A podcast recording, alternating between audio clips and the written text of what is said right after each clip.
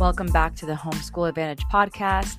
I'm your host, Bex Buzzie, and today is Thursday Teacher Talk. I am going to be talking to you about lesson planning by starting with the end in mind. This is not going to be your typical lesson planning masterclass.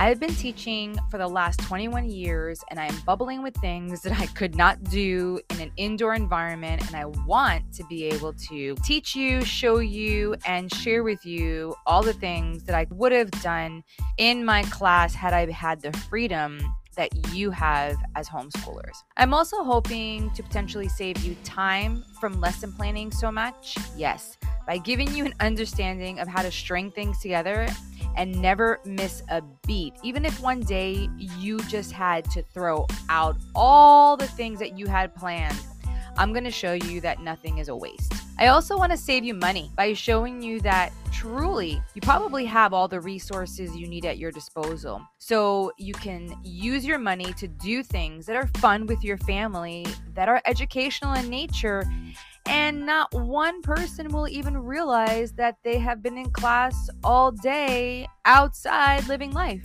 All of this by starting with the end in mind. When starting with the end in mind, you're going to have direction, clear understanding, focus, and you're going to realize that every day and in every way you are teaching. Using the mindset of starting with the end will help you understand the different aspects of lesson planning. Because, yes, I do have to get into the technical so you can get free and see how they all come together. I promise you, this is going to free your life you are going to wonder why you ever stress out about education at all. Well, one, because I'm going to show you how to make the lesson fun, not just for your learners, but for you. I want you to think about what do you want to learn about? Two, how to make it simple and at the same time create dynamic and organized lessons that it will no longer look like lessons. It will be more like planning a game night all the time. I also want to show you that behavior management, such as boredom from your kids and acting out, are not personal, but maybe be a reflection of how you handle situations. E, did I just say that? I did. And I'm going to use personal examples from my classroom days to prove it to you. These students were not even my children. These were students from different walks of life and how they reflected back to me the way I was handling situations. So I want to encourage you with that. I also want to encourage you to plan with your kids. Plan things around your family and the lifestyle you want. It doesn't all have to fall on you. And you most definitely do not even have to know anything about the topic you are wanting to learn about with your kids. You heard that right. You do not even need to know anything about the topic that you want to learn with your kids. But what you will need is your imagination. Yes, you really do need your imagination. Without it, it's not going to work. Two, you need to have a sense of wonder and curiosity. Again, another aspect of being a teacher that you have to have, and that you can probably learn from your kids. And the reason why I bring those three things up imagination, wonder, and curiosity it is because those are the three things every single teacher that is a good teacher in any walk of life across any platform, they still have. They have to have it because if not, we'll never know what to do next. And I will show you that step by step. I also want you to have a desire to want to learn what you're teaching. That's why I'm asking you to think about what it is that you want to teach, right?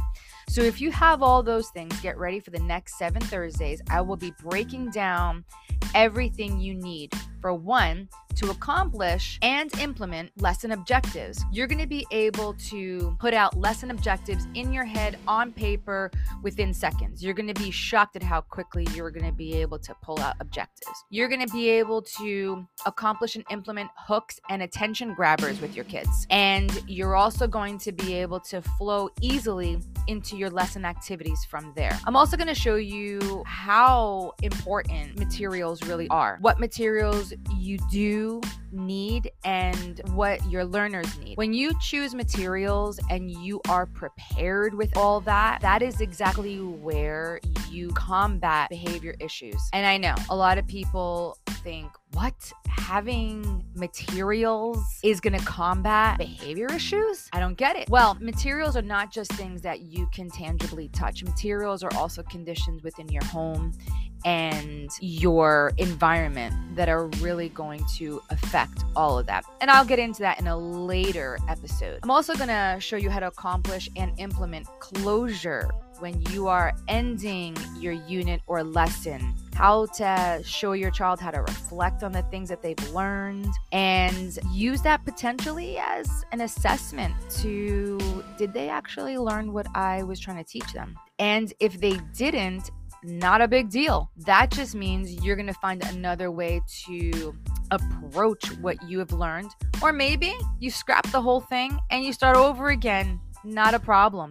I'm also going to show you how time requirements are super important. That if we're too short, chances are kid doesn't learn it. If we're too long, chances are kid doesn't learn it because he or she checked out. All of this as we start with the end in mind. So, today, before you begin this journey, the next seven weeks, I want you to ask yourself some of these questions. What things come easy to you and your child? It doesn't matter what they are, you should jot them down somewhere. What are things that come really easy to you and your child? Have your kid write it out as well, or write it out for your kid depending on the age. What things do you and your child find fun or interesting? Just jot every single thing down. Doesn't really matter what it is. How much time do you want to dedicate towards the mastery of these things? Because the truth is, whatever you choose, you're going to become a master at it. Then I want you to pick a couple of different final products literally like let's say you like baskets. Great basket is your final product. Let's say you like seashells and you want to create something with seashells. That's your final product. But i want you to really think about these things and count the cost of each because you don't want to kind of get in over your head. But really pick anything, anything, anything, anything that you're interested in and your child is interested in and pick that one thing. Why am I having you ask yourself these questions? Well, because I'm going to teach you to take any subject and anything and teach it from your place of strength and interest. My place of strength is art. I teach everything that I know through the lens of art. And art comes in so many different ways for me because every subject is found in every topic. That is how I'm going to approach these next seven weeks. You're going to see it through my eyes. And then I'm hoping you're going to be able to take what I've showed you and apply it to your own life. If at any time, in any which way, shape, or form, you are stuck, send me an email. I really would love to be able to hear from you. We truly, honestly don't hate or dislike subjects, we just don't enjoy their presentation. In the next seven Thursdays, I'm going to show you how finding one paragraph about anything or one product about anything, I can find the science, the literary aspect, the mathematical component, the field trip, the hands on activity to create, the creative aspect within it, the critical thinking component, the historical component. I can probably create a complete unit that goes into a deep dive.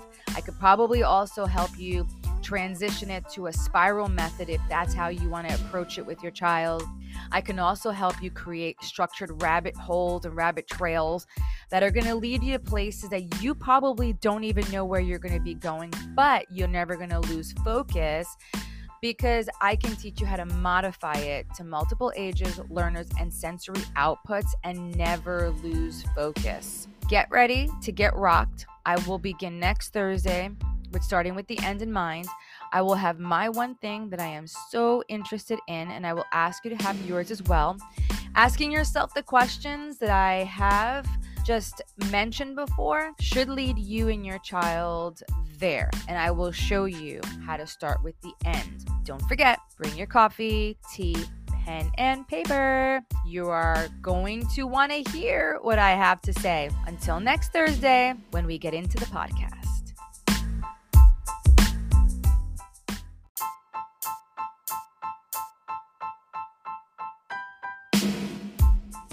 You've been listening to the Homeschool Advantage podcast, where you get the scoop on all the latest vendors that fit your lifestyle. Thanks for listening. Also, follow me wherever you listen to your podcast to stay up to date on the next episode. You can also visit my website where the episodes will be and for my free lesson plan course, which can help you if you have different vendors and you're wondering, how do I make them all flow together? Let me help you with that. And if you're a vendor and you think you would like to be on the podcast, send me an email realedtalk at gmail.com. Leave me your name, contact, website, and I'll get back to you. Thanks for stopping in with me, and I'll see you on the next time.